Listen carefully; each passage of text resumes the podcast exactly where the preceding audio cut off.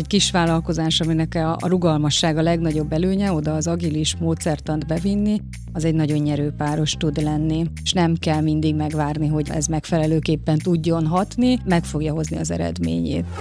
Ez egy folyamatos kapcsolat, egy folyamatos építkezés, és azt gondolom, hogy ebben a folyamatos kommunikációban kell már nekünk is tudnunk azokat a kérdéseket feltenni a vállalkozók felé, ami egy picit jövőbe mutató tud lenni, amin ő még talán nem is gondolkodik. Ez itt az MKB Business Podcast, ahol hallgatóink betekintést nyerhetnek a Magyarországot és a világot formáló gazdasági folyamatokba. Velünk mindenki megismerheti a lényeges és aktuális trendeket. Szó lesz makrogazdaságról, digitalizációról, innovációról, pályázatokról és beruházásokról, finanszírozási kérdésekről, cégnövekedésről és mindenről, amiről lehetetlen nem beszélni, pláne egy vállalatvezetőnek. Velünk egyszerűen megismerhetőek a gazdaság mozgatórugói. Kezdődik az MKB Business Podcast, a házigazda Mihálovics András.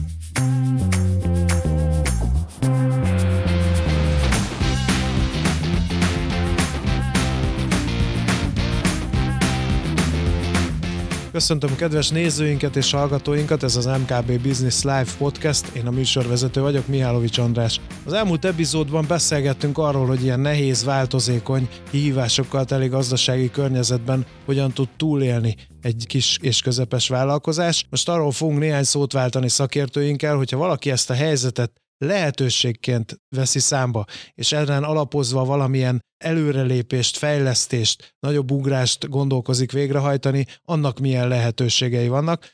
Beszélgető társaim változatlanok, csak úgy, mint az előző epizódban Bognár Zsuzsa, az MKB Bank mikro- és kisvállalati szegmens vezetője.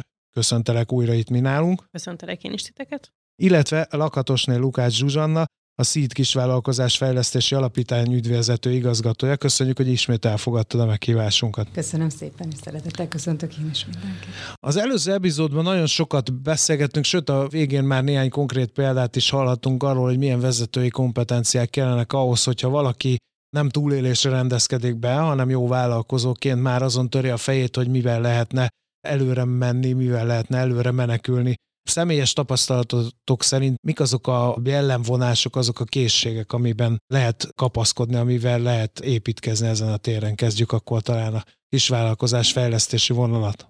A nyitottság mindenképpen egy ilyen attitűd, amivel kell rendelkezni egy vállalkozónak ahhoz, hogy ezekben a helyzetekben jól tudjon működni. Nyilván a kockázatvállalási hajlandóság is egy olyan készség, ami megint csak segíti az ő működését ebben a helyzetben jól tudja menedzselni ezeket a válsághelyzeteket, ezek nagyon fontos dolgok, stressztűrésre vannak olyan mintázatai, amit jól tud használni. Ugye itt nagyon fontos, hogy, olyan kompetenciákról beszélünk, amikben mondjuk már van tapasztalata, tehát megélte. Ugye könnyebb azoknak, akik már túl vannak egy válságon, és tudják, hogy milyen attitűd, milyen készség vezetett nekik ebben a helyzetben sikerre, ugye most azt elő tudják venni, tudnak rá támaszkodni. Tehát ez a nyitottság, az együttműködés, a stressztűrés, ezek mind-mind olyan helyzetek, vagy mindig mind-mind olyan készségek, amik nagyon jól tudják segíteni egy válság. Ezek egyébként fejleszthetőek, hiszen sokszor hallani azt, hogy olyan attitűdje van a legtöbb magyar vállalkozásnak, hogy én építettem fel ezt a céget, azért tartok itt, mert én építettem fel ezt a céget, és én pontosan tudom, hogy mi kell ennek a cégnek. Nagyon jó kérdés. Nem minden fejleszthető, természetesen az attitűdök azok nem fejleszthetőek, vannak készségek, kompetenciák, amik igen, mondjuk együttműködés irányába lehet hatni,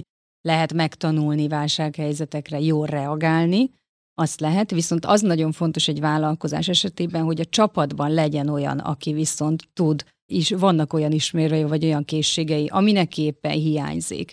Például, hogyha tudom, hogy én nagyon jó probléma megoldó vagyok, és szívesen az élére állok, de nem tudok mobilizálni másokat, mert nem szeretek csapatban együttműködni, akkor legyen mellettem egy olyan társ, aki viszont ebben jó, és akkor ketten együtt már jól tudjuk a csapatot irányítani. Mennyire kell kezdeményezőkésznek lenni egy vállalkozásnak, vagy mennyire várjuk meg azt a bizonyos sült galambot? Ez megint csak egy olyan probléma, ami én nagyon sokszor hallok a digitalizáció kapcsán vállalkozóktól hogy annyiféle megoldás van, annyiféle csodaszer találtak már fel, hogy a legtöbben azt mondják, hogy hát megvárom még ez kiforja magát, és megnézzük, hogy a sok megoldásból mi az, ami tényleg működik, amivel tényleg lehet pénzt keresni, ami tényleg előbbre visz, és akkor vágok ebbe bele. Ez mennyire jó mostanság? Hát egy ilyen helyzetben, amikor azonnal kell cselekedni, akkor nem lehet megvárni, hogy majd kiforja magát, és majd, majd beválik-e vajon ez a módszer, akkor abszolút lehet az agilis működést elővenni. Ugye informatikában abszolút használt működése ez, ott azért ez általános bevett gyakorlat, de ezt nagyon szépen át lehet vinni a vállalkozások szintjére. És egy kis vállalkozás, aminek a rugalmasság a legnagyobb előnye, oda az agilis módszertant bevinni, az egy nagyon nyerőpáros tud lenni és nem kell mindig megvárni, hogy ez megfelelőképpen tudjon hatni, meg fogja hozni az eredményét, tehát érdemes belevágni dolgokba. Az előző beszélgetésünkben mondtad, hogy egy bank most már ilyen tanácsadói szerepkört is felvesz az ügyfeleivel kapcsolatban. Mennyire lehet a pénzügyi ismereteket átruházni a bankra, hogy finoman fogalmazzak? Tehát mennyire tudtok kész forgatókönyveket, mennyire kell kész forgatókönyveket adni egy banknak egy-egy vállalkozói problémára? finanszírozás uh-huh. tekintetében mondjuk. Vannak olyan helyzetek, amikor kell tudnunk konkrétumokat adni, hogyha egy konkrét ötlettel jön már egy vállalkozó, hogy ő hova szeretne eljutni, ő azt nem feltétlenül tudja magában lefordítani feltétlenül egy banki termékre. Nem is ez a dolga, ő neki problémái vannak, amire megoldást szeretne, és ebben vár segítséget a banktól, mint finanszírozótól. Ha mondjuk még az ötlet nem pattant ki a vállalkozónk fejéből, csak van valamiféle irány, amerre ő tapogatózik, vagy, vagy keresi a, a lehetőségeket, akkor azt gondolom, hogy nem a bölcsek kövét kell neki átadnunk, vagy a kész megoldást, hiszen ő a vállalkozásnak a vezetője, hanem különböző lefutásokra kell különböző megoldásokat, és, és kicsit így játszani a, a potméterekkel, hogyha most ekkora hitelt veszek fel ilyen futamidőre, azzal így tudom forgatni a működésemet, az mit okoz. Ha egy picit hosszabb távon gondolkodom, hogyan épülnek egymásra ezek a kategóriák, mert hogy olyan viszonylag ritkán vagy bejövök, egy terméket elviszek, és három évig nem találkozunk. Hanem ez egy folyamatos kapcsolat, egy folyamatos építkezés, és azt gondolom, hogy ebben a folyamatos kommunikációban kell már nekünk is tudnunk azokat a kérdéseket feltenni a vállalkozók felé, ami egy picit jövőbe mutató tud lenni, amin ő még talán nem is gondolkodik. Ezeket hívhatjuk látens igényeknek, vagy proaktív igényfelkeltésnek, hogyha egy a saját szemüvegünkön átnézzük a, a világot, de ebben mindig a segítő szándékot kell megtalálni, és azt gondolom, hogy a tudatosságnak a fejlesztése lehet talán banki szereplőként egy, egy fontos küldetésünk, hogy a pénzügyi tudatosság mellett egy, egy üzleti tervezés, egy vízió, egy stratégiaalkotás, ami már egy picit azért messze menőbb menedzsment ismereteket jelentenek, mint egy triviális banki finanszírozás, de azt gondolom, hogy ezek komplexen kell, hogy tudjanak működni, és profitot, hosszú távú profitot eredményezni a vállalkozónak. Egyébként maga a banki termékkör ismerete az megvan a vállalkozókban egy ilyen több éves kapcsolat után? Tehát kialakulhat egyfajta párbeszéd már egy ilyen helyzetben, hogy én most nehéz időket élek ugyan, de szeretnék előre menekülni. Ezt egyrészt látjátok-e az adatokban, másrészt az embernek nem kell elmondani, hogy igen, akkor van fejlesztési hitel, és ez meg ezt kell felvenni, vagy azért jobban nyitottak a ti szakvéleményetekre az ügyfelek, annál, mint mondjuk egy vállalkozás fejlesztési kérdésben, hogy én most akkor jó HRS vagyok-e, vagy nem, nyitott uh-huh. gondolkodású vagy nem, agilise vagy nem. Ezek olyan nagyon szubjektívek, de a kamat, meg a törlesztés, meg a futamidő, azok azért elég konkrét dolgok. Nehezet kérdeztél, mert hogy nincs két egyforma vállalkozó. Én azt gondolom, hogy azokkal az ügyfelekkel, akikkel tényleg több éves kapcsolatunk van, és megvan az a stabil tanácsadó ügyfél közötti kommunikáció, ott már tudunk ilyen közös gondolkodásról beszélni, ehhez nyilván kell, hogy bizalmat fektessen belénk a vállalkozó, ő dönti el, hogy meddig nyitja ki az ajtót, és meddig enged be bennünket, hiszen mi egy külső szereplőként vagyunk jelen az ő életében, ehhez nyilván kell egy fokú bizalom. Ennek a bizalomnak az építéséhez nyilván ketten kellünk, és azt gondolom, hogy ha, ha jutott idáig a kapcsolata a banknak és az ügyfélnek, akkor ilyen párbeszéd ki tud alakulni akkor valószínűleg már az ilyen nagyon alapfogalmak, hogy hozam, meg kamat, meg futamidő, meg rendelkezésre tartás, ezek már nem biztos, hogy ilyen bit szinten ki kell, hogy mondásra kerüljenek, de van az a vállalkozó, aki mondjuk életében először készül hitelt felvenni, nem elvárás, hogy ezekkel a szakkifejezésekkel egy ügyfél tisztában legyen, inkább a jelentésével, tehát nyilván amikor egy szerződést aláírunk, hogyha most egy vállalkozói szerződésről beszélünk, ott is nyilván a felek átbeszélik, hogy ki mit ért adott pontok alatt, és van egyfajta közös szótár. A banknál ez ugyanúgy meg kell, hogy legyen, de az abszolút nem elvárás az ügyfelekkel szemben, hogy ők ismerjék a banki termékpalettát. Nekik nem a termékeket kell ismerniük, hanem el kell tudniuk mondani a problémájukat, vagy, vagy az ötleteiket, amire még megoldásokat szállítunk, ami aztán egy banki termékben fog manifestálódni, de nem kell, hogy tudja, hogy nem tudom én a XY nevű folyószámla hitelkeretnek mik a kondíciói és mik az igénybevétel feltétele és milyen dokumentumra van szükség, ezt a banki tanácsadóknak uh-huh. kell tudni. Az előző beszélgetésben nagyjából az volt a benyomásom, hogy a bizonytalanság biztos ezekben a hónapokban.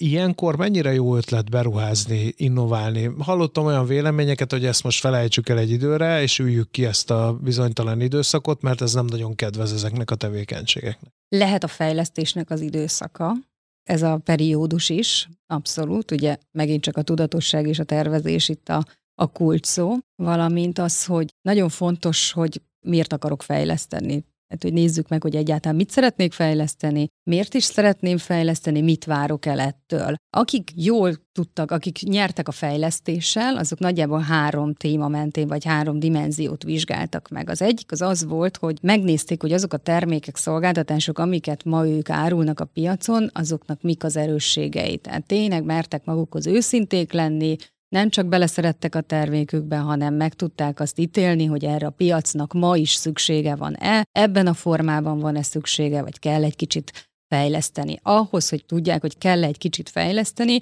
ahhoz szükség volt arra, hogy egy kicsit jobban kezdjenek a vevők fejével gondolkozni. Ugye itt van egy elég nagy paradigmaváltás, amikor azt mondjuk, hogy nem a versenytársakat kell már figyelni, mert ha már őket figyeljük, akkor az azt jelenti, hogy mi már csak követjük őket, hanem nézzük meg, hogy a vevőink mit akarnak. Ugye azért elég dinamikusan változik az ő igényeik. Ráadásul, ahogy Zsuzsa elmondta, azért itt látens igényekről is beszélhetünk a vevő oldalon is. Tehát, hogy ő nem biztos, hogy tudja, hogy mit szeretne. Van valami érzete, van valami problémája, na ezt a jó vállalkozó kitalálja, hogy mi a probléma, és a termékével pedig reagál rá, ugye ez az értékajánlat, amit ad neki, de ennek is van egy olyan formája már, hogy nem elég csak kívülről nézni, kutatni, célcsoportot elemezni, hanem az a legbiztosabb módja ma már annak, hogy tudjuk, hogy tényleg jól fogunk reagálni, hogy bevonjuk őket. Ugye ez, amikor folyamatosan kicsit az agilitáshoz kapcsolódik, hogy megkérdezzük őket, mit szeretne, és akkor ahhoz kapcsolódóan kezdjük mi is fejleszteni a termékeinket, szolgáltatásainkat. Ugye kvázi elkezdünk együttműködni a vevőinkkel, vagy mondjuk a beszállítóinkkal, hogy legyünk partnerek abban, hogy közösen adjunk egy sokkal jobbat. És akkor ugye a harmadik ilyen elem, amikor már nem elég terméket meg szolgáltatást adni, és akkor ebben nagyon jó volt az online világ, ugye nem tudtak mondjuk a másik kedvenc példám a, a gyógytornász, ugye nem tudott fogadni vendégeket, tehát bevételt szeretett volna generálni. Gyógytornára szüksége volt annak is, aki éppen a COVID miatt nem akar senkivel érintkezni, na akkor az online világban lehetett azért kisebb fajta ilyen edukációs tartalmakat átadni neki. Tehát tulajdonképpen ő elkezdte kibővíteni a szolgáltatását, azt a tudást, ami volt neki, de elkezdte kicsit másként használni. Ezzel kvázi bővített is, kiegészítő szolgáltatásokat kezdett el bevezetni, tehát kicsit bővítette az ő hozzáadott értékét, és ezzel kvázi egy élményt adott az ő vevőinek. Tehát ez az együttműködés, a bevonás, ez az élményszerűség, ezek nagyon nagy kulcsfogalmak, és az, hogy tudjunk, merjünk őszinték uh-huh. lenni magunkkal. Ezek voltak a jól bevált modellek. A bank mennyire ösztönöz most fejlesztésre? Ezt azért kérdezem, mert eljátszom a gondolattal, hogy hogy néz ki egy ilyen párbeszéd, hogy nem akartok fejleszteni, látom, hogy elég stabil a gazdálkodási háttér, erre az ügyfél válasz, hogy megőrültetek, hát ilyen kamatok mellett, hát dehogy fejlesztek ilyen. Holott a banknak meg nem biztos, hogy ez az érdeke, és gyanítom a vállalkozónak sem mindig. Én azt gondolom, hogy el kell különítenünk a beruházásoknak, fejlesztéseknek alapvetően két fő csoportja van. Vagy egy kapacitás bővítést akarok megcsinálni, vagy egy költségcsökkentést. Tehát olyan fejlesztés, ami vagy az egyik, vagy a másik ad abszurdum mind a két célt ne szolgálna, olyan nincs, azt akkor nem fejlesztésnek hívjuk. Mondok erre egy példát, hogyha van egy vállalkozás, aki működik egy adott telephelyen, és mondjuk van egy olyan piaci lehetőség, hogy a szomszédos telek vagy épület eladó. És ma még ugyan nem akar terjeszkedni, de ez egy ilyen most vagy soha pillanat, és ő meg akarja venni azt a szomszédos ingatlant, az nyilván egy beruházás, de alapvetően egy holt tőke. Hiszen amíg nem terjeszti ki a működését a két ingatlanra, addig az nem egy kapacitás bővítő, és nyilván egy ingatlan a könyveinkbe az alapvetően nem fog extra profitot hozni. Lehet, hogy jövőre már ezzel tudok készülni, de alapvetően mi leginkább azokat a beruházásokat preferáljuk manapság, ami nem ilyen holterheket jelent a vállalkozásnak, hanem van az a kifutása a fejlesztésnek, praktikusan egy finanszírozási kapcsolatnál a futamidő végére, amikor meg tudja hozni azt az extra profitot, vagy kieső költséget, amit mondjuk ki tud váltani. Egy nagyon triviális példa, bérleményben működöm, és veszek egy sajátot. Alapvetően én minden vállalkozásnak egy, egy ilyen beszűkültebb gazdasági környezetben, ugye a fix költségeknek a kitermelése az első pont, addig vagyok nullszaldón, és aztán amit azon felül tudok realizálni, az lesz az extra profitom. Hogyha én nem a következő két évben akarok bankot robbantani, hanem megvan az a hitem a vállalkozásomban, hogy én még 5, 10, 15, 20 év is a piacon leszek, akkor ez egy döntési pont, hogy most a kifizetett bérleti díjaim fejébe bevállalok egy törlesztő részletet, tudván azt, hogy ennek a hitelnek a periódusa egyszer véget ér, és onnantól kezdve ez a fix költség, ez leesik rólam. Tehát ennek a beruházásnak nem holnap lesz hozzáadott értéke a profitabilitásban. Tehát ösztökélni csak azoknál a vállalkozásoknál tudjuk és szeretjük a beruházásokat, vagy a fejlesztéseket, akinek megvan az a fajta jövőképe, hogy ő 5-10 év múlva is még talpon lesz, piaca lesz, és profitábilisan fog működni. Van annak értelme, annak a felvetésnek, mi szerint a tevékenységi kör is determinálja azt, hogy érdemes-e fejleszteni? Tehát nem tudom, egy termelővállalkozás, egy kereskedelmi vállalkozással szemben juthat-e más döntésre, mint arra, hogy kell vagy nem kell? Ha fejlesztésben gondolkodik, vagy ez a fejlesztés egy, egy ilyen előre menekülési csodafegyver, teljesen mindegy, hogy milyen méretű, milyen érettségű, milyen tevékenységi körű vállalkozó fejében sejlik fel ez a szó, hogy fejlesztés. Nem tudnám szektorokhoz kötni. Abszolút attól függ, hogy a piac éppen akkor ott mit diktál, milyen piaci rést kínál neki, illetve hogy ő mennyire készül fel. Talán a legfontosabb az, hogy mindenki a saját. Tehát, hogy amikről most eddig beszélgettünk, ezek minden vállalkozást érintenek, mindenkire ugyanúgy igazak ezek a pénzügyi kérdéskörök, a vezetői készségek ugyanúgy érdekesek, de azt, hogy az adott szektorban milyen lehetőségek vannak, milyen trendek vannak most, vagy melyik trend, megatrend mennyire befolyásolja, abban megint csak nagyon fontos, ugyanúgy, ahogy a célcsoportnál, hogy itt nagyon kell figyelni, jobban kell figyelni most már ezeket a kutatásokat, elemzéseket, mint amennyire eddig figyeltük banki szempontból van különbség tétel? Ezt azért kérdezem, mert időnként sajtóhírekbe lehet olvasni ilyet, hogy hát az építőipar éppen olyan tendenciák felé megy, hogy nagyon sok az olyan együttállás, amiből nehéz azt kihozni, hogy ez lesz a húzóágazat a magyar gazdaságnak. A mezőgazdaságnál azt hallottuk éveken keresztül, hogy ez egy válságálló ágazat, aztán kiderült, hogy itt is azért vannak nehézségek, de mondjuk az autóipar látva a nagy beruházásokat, az beszállítók szempontjából megint csak egy ilyen biztos dolog, hiszen nem csak a magyar piacra termel. Azt is láttuk, hogy amikor gondokkal küzd az autóipar, akkor is van egy szegmens, ami azért megy, független attól, hogy mennyivel drágultak meg az autók, és van-e hozzá alkatrész, ezt keresik ezt a szegmens. Tehát, hogy itt a bank szelektál vállalkozás és vállalkozás között. Nem úgy mondom, hogy neked adok hitelt, neked pedig nem, hanem hogy kit int egy kicsit óvatossá bővülésre, fejlesztésre, kit pedig kimondottan biztat, hogy na most kell, mert uh-huh. hogy most fog menni a szekér. Általánosságban azt mondom, hogy nem, tehát nincsenek ilyen preferált vagy tiltott ágazatok, nyilván a jó, józanész határain belül természetesen, tehát fegyverkereskedelmet nyilván nem fogunk soha finanszírozni, de a kis színest félretéve én nagyon egyetértek a, a Zsuzsival annyiban, hogy meg kell nézni, hogy éppen az a vállalkozás hol tart. Nyilván egy terített piacon bővülni, nem feltétlen hozza meg a várt hatást. Tehát, hogyha ő azt a piacot egy korlátos piacnak érzi, és ezt ő ismeri, hogy ő lokálisan, regionálisan, országosan, vagy akár nemzetközi szinten milyen piaci részt tudott magának kiszakítani. Ha ez nem növelhető tovább, akkor van az a pont, amikor elértük az optimális üzemméretet, és nincs hova tovább hogyha olyan a piaci helyzet, hogy éppen egy szűkülés várható, nyilván itt a Covid alatt mondjuk a turizmus, vendéglátás, idegenforgalom eléggé visszaesett érthető okokból kifolyólag. Ez nem jelenti azt, hogy nincsenek olyan vendéglátóipari vagy idegenforgalmi vállalkozások, akinek ne lehetne klasszbővítési ötlete, és ne találná meg ehhez a piacot, vagy az ügyfélkört. Én azt gondolom, hogy mindig azt kell dönteni, hogy, hogy az én piacom meddig tart, és hogyha én egy mikrovállalkozás vagyok, aki egy lokális piacon mozog, akkor a lokális piac ismerettel kell rendelkeznem, vagy akár el kell kezdenem egy picit a kockázatvállalást is behozni a képbe, hogy mereke tudok-e én mondjuk lokálisból regionális szintre felfejlődni, és ehhez mondjuk külső finanszírozási forrást igénybe venni. Milyen fejlesztési, kitörési pontok látszanak most? Rengeteget beszéltünk a rezsiről. Például, és az előző beszélgetésre is hadd vissza, ott is a zöldítés szó azért előjött a beszélgetésben. Szóval mennyire érdemes most ilyen irányú fejlesztéseket végrehajtani?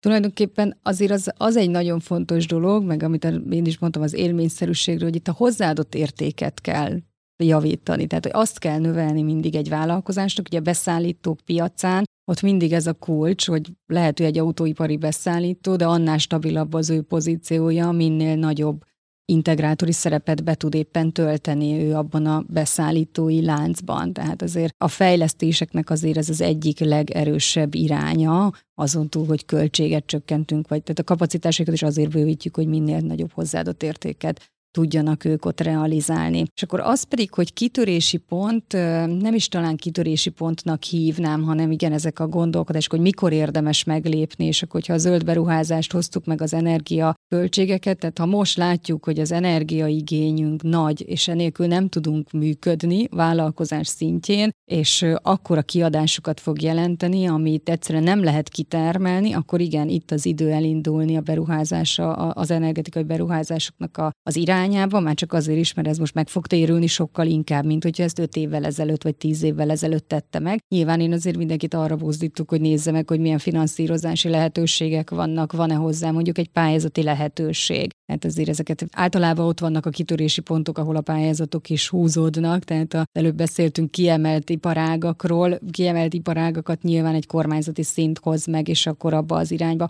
Az is egy jó lakmuszpapír egyébként, hogy ők milyen irányt indítanak el, milyen irányúban, milyen szektorokat támogatnak, akkor lehet arra felcsatlakozni. Bankok szeretik ezeket az energiahatékonyság meg zöld beruházásokat, ugye van ez az ESG betűszó, rengeteget hallunk róla, rengeteget beszélünk is róla, akkor erre mindig van forrás, mindig van lehetőség? Igen, alapvetően erre ez a nagyon rövid és tömör válaszom van, hogy igen.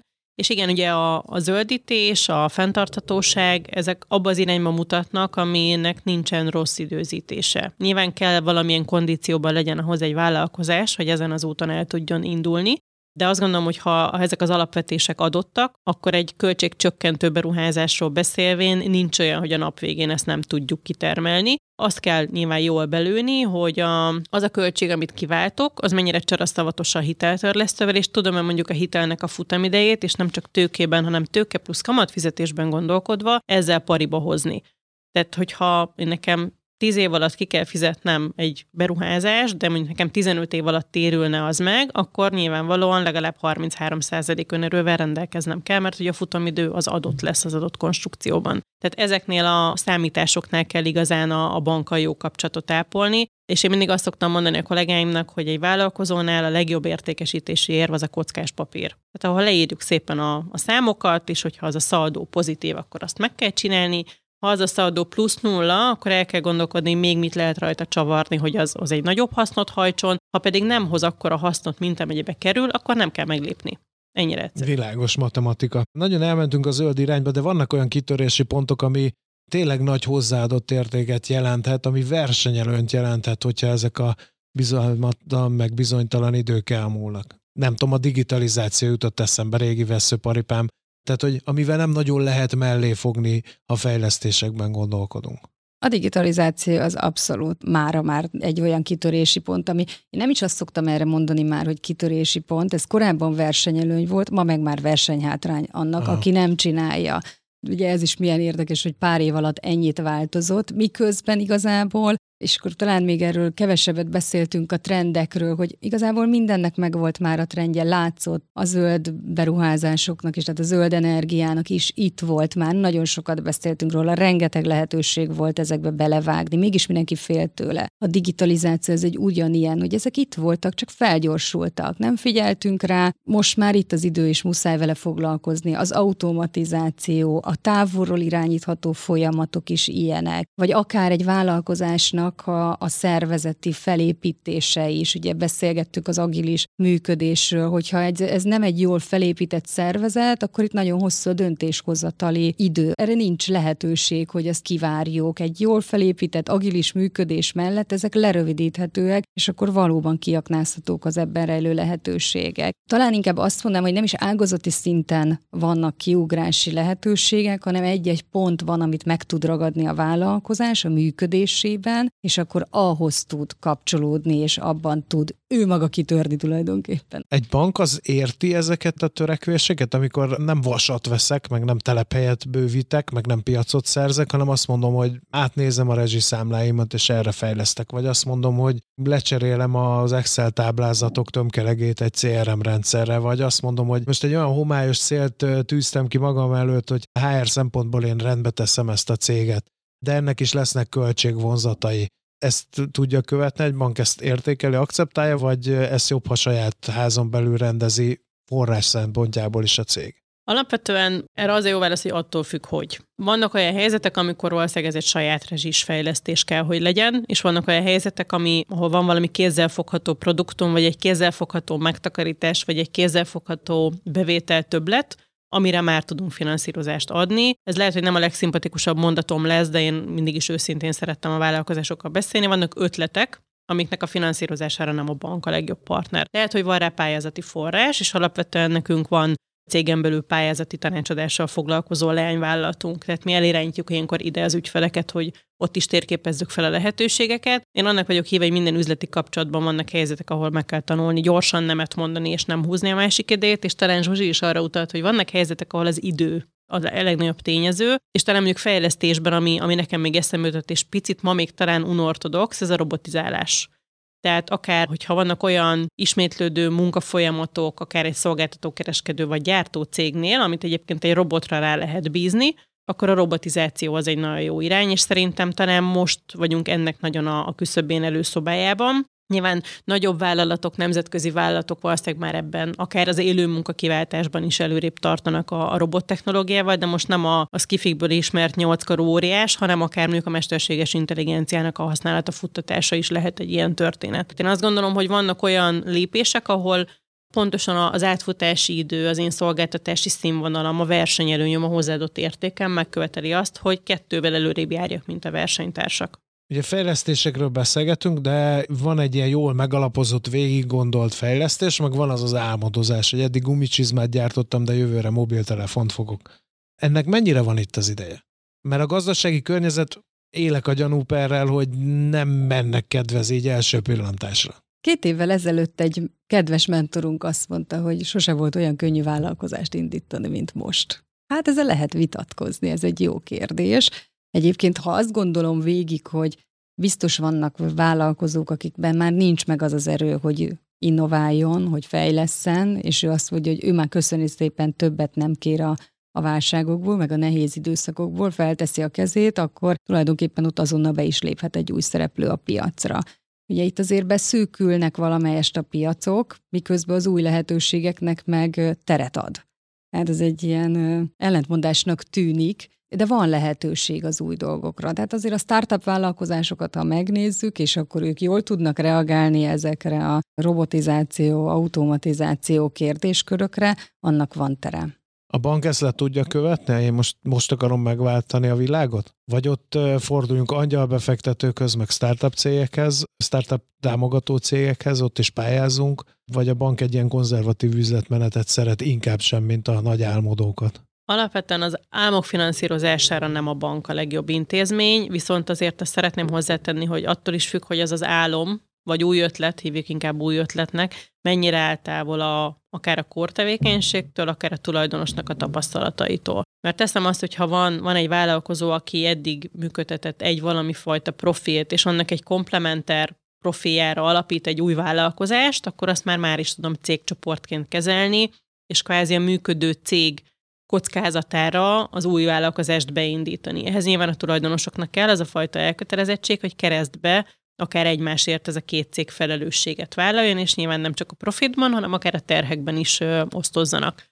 Ha mondjuk egy ilyen szöges ellentéte az újonnan kigondolt tevékenysége jelenleginek, még azt sem feltétlenül söpörném le az asztalról, mert lehet, hogy egyébként mondjuk nem tudom én vállalkozói élete előtt, nem tudom, tíz évig abban a szektorban dolgozott a cégvezetőnk, és megvan a tapasztalata, a kapcsolati tőkéje, a track recordja. Tehát ez gondolom, ez mindig az adott helyzettől függ, hogy, hogy a bankkal kell -e a finanszírozásról beszélni, vagy esetleg egy angyallal. Mennyire kockázatos ez az innováció dolog, mert hogyha azt mondom, hogy találjunk ki valami jó dolgot, az nem biztos, hogy beválik a piacon, viszont pénzt kell rá költeni, és épp ezért, mivel pénzt kell rá költeni, meg nem biztos a helyzete, talán a megtérülése is kockázatos. Ez sokaknak elveszi azért a kedvét. Sokaknak elveheti a kedvét, ugyanakkor rengeteg alap áll már rendelkezésre, ilyen tőkefinanszírozásra, ahol abszolút benne van a lehetősége a bukásnak, elfogadott, viszont egy-egy bejött termék, vagy egy-egy bejött ötletből nagyon szépen vissza lehet hozni az alapnak, a teljes alapnak a, a hozamát, vagy a nyerességét vissza lehet hozni. Tehát, hogy sokan erre egész komoly ökoszisztéma alakult már, hogy a startup vállalkozásoknak, az ötleteknek a felkarolására, felkarolását finanszírozzák. Ez nem egy valóban, ez nem egy klasszikus vállalkozás finanszírozási forma. Itt bele kell számítani a bukás, de ezek az alapok beleszámítják, ugye ezek jellemzően valamilyen állami vagy európai uniós forrással valósulnak meg, meg valamennyi magántőkével. Mi a helyzet akkor, ha én nem külön céget akarok, hanem valami nagy fejlesztés, de cégen belül, tehát nem akarok startup vállalkozás, hanem az én vállalkozásomat akarom fejleszteni, de valami innovatív ötlettel, akkor könnyebb a helyzet, mint a startup cégeknél? Hát, hogyha a vállalkozás múltját, illetve a vállalkozásnak az eddigi tapasztalatát szeretném belevinni ebbe az új fejlesztésbe, tehát ha azt feltételezem, hogy ez a fejlesztés, ez kapcsolódik az én kor tevékenységemhez, akkor mindenképpen. Hiszen ott már van egy ügy, tudom, hogy mire szolgál a fejlesztés, tudom, hogy ki fogja ezt nekem majd megfizetni, ennek az árát. Nekem akkor ott látszik, hogy hogyan fogom tudni finanszírozni ennek a fejlesztésnek a költségeit, és akkor ehhez hogyan tudok finanszírozó bankot akár behozni, akkor az egy sokkal egyszerűbb helyzet, így van. Tehát ott tulajdonképpen át tudja vállalni a finanszírozásnak a kockázatát a kortevékenység. Na ez egy nagyon fontos elem, hogy akkor az innovációs rész az mennyire válik ott kockázat, mennyire tudja vállalni vagy viselni a kockázatát a vállalkozás. Itt mondjuk nagyon fontos azt gondolom, hogy a tulajdonosok és a cégvezetés attitűdje. Ugyanis, ahogy a Zsuzsi is mondta, egy meglévő biznisz mellé egy, egy innovációt behozni, sem feltétlen van sikerre predestinálva, pont ugye, hogy egy startup sem. Az egyik kérdés az, hogy, hogy bele tudunk-e abba dönteni, hiszünk-e annyira ebben az innovációban, felmértük-e annyira a helyzetet, hogy, hogy ez az innováció ez a mi megítélésünk szerint sikerre van ítélve, ezért nekiállunk, de ha és amennyiben esetleg kudarcba fullad, akkor ennek a költségvonzatát kvázi elszenvedjük, akár a profitabilitásban, akár a tőkeemelésben, tehát hogy itt nem csak egy külső partnertől várom a, a helyzetnek a megoldását, tehát én azt gondolom, hogy a, a cégvezetőknél, ami mondjuk egy finanszírozási kapcsolatban a legkritikusabb, és, és ezt nem győzöm elégszer hangsúlyozni, az az, hogy ő mit kockáztat, ő mit tesz ebbe bele, mert hogyha egy cégvezető a saját vállalkozás jövőképébe nem hisz annyira, hogy ő ebbe esetleg kockáztasson, akár anyagilag is, akkor egy külső finanszírozónak legyen az bank vagy bárki más, miért kéne ezt a hitet beletennie? Hogyha fejlesztésekről van szó, és megkeres egy ügyfél benneteket, hogy ő fejlesztene, általában mit néz a bank? Mielőtt forrást ad ehhez a fejlesztéshez. Be kell vinnem ezt a bizonyos kockás papírt, amiről már beszéltünk, ami bele van vezetve, hogy én ennyit teszek bele, ennek ilyen költségvonzata lesz, ehhez ennyi hitelre van szükségem, ezt így fogom kitermelni, és ezzel ennyivel fog nőni az árbevételem, ez elég, vagy vagy azért vannak egyéb feltételek is? Alapvetően első lépésnek elég. Azt szoktam, hogy én anyagi műszaki összetételén csúnya szakszóval az, az nem árt, hogyha már rendelkezésre áll, és látom azt, hogy még van több árajánlat bekérve hogy a, az én számításaimat valami, valami megalapozza, hogy én mi alapján gondolom azt, hogy ez ennyibe fog kerülni. Hogy valamiféle piackutatás, hogy miért várom tőle azt a hozamot, amit várok tőle, tehát, hogy azért legyenek ott valami tényszerű dolgok is az én vízióm és az én számításaim mellett, de alapvetően ez önmagában elegendő. Az, hogy milyen forrás összetétellel akarok megvalósítani valamit, abban lehetnek nyilván a vállalkozónak saját gondolatai, de hogyha nincsenek, és nem állt össze a fejében teljes egészében a kép, akkor ez már azt gondolom, hogy a mi szakmánk, és azért vagyunk, hogy segítsünk, hogy akár az önerőt, akár az áfa finanszírozást, akár pályázati forrásokat és mondjuk banki forrást hogyan tudunk úgy összekombinálni, hogy abból a lehető legolcsóbb és legütőképesebb finanszírozást tudjon kijönni. Kedves nézőink, kedves hallgatóink, az elmúlt percekben hallhattuk, hogy nem élünk ugyan nehéz időket, de azért van helye a fejlesztéseknek, ehhez azonban körültekintően kell viselkedni, nem elég, hogy a vezetői kompetenciáknak meg kell lenniük, hanem azért körbe kell nézni, és nagyon alaposan alátámasztva meghozni azt a bizonyos döntést ezekről a fejlesztésekről, és ha ezzel mind meg vagyunk, akkor azért akad segítségünk, meg akkor is, hogyha ebben a folyamatban valahol elakadunk, úgyhogy beszélgető társaimnak nagyon szépen köszönöm az ismeretanyagot, amit általuk elnyerhettünk. Bognár Zsuzsának, az MKB Bank mikro- és kisvállalati szegmens vezetőjének, illetve Lakatosné Lukács Zsuzsinak, a SZID kisvállalkozás fejlesztési alapítvány ügyvezető igazgatójának. Köszönöm, hogy itt voltak, és elmondták mindezeket még egyszer. Az önök figyelmét pedig mára megköszönöm, búcsúzik a műsorvezető Miálovics András, és várjuk önöket legközelebb is podcastünk következő epizódjában. Tartsanak akkor is velünk a viszontlátásra! Érdemes ellátogatni weboldalunkra és az MKB Bank social média felületeire is. Ehhez tartozó linkek a leírásban megtalálhatóak. A következő adások során szakértőink további izgalmas témákat boncolgatnak majd.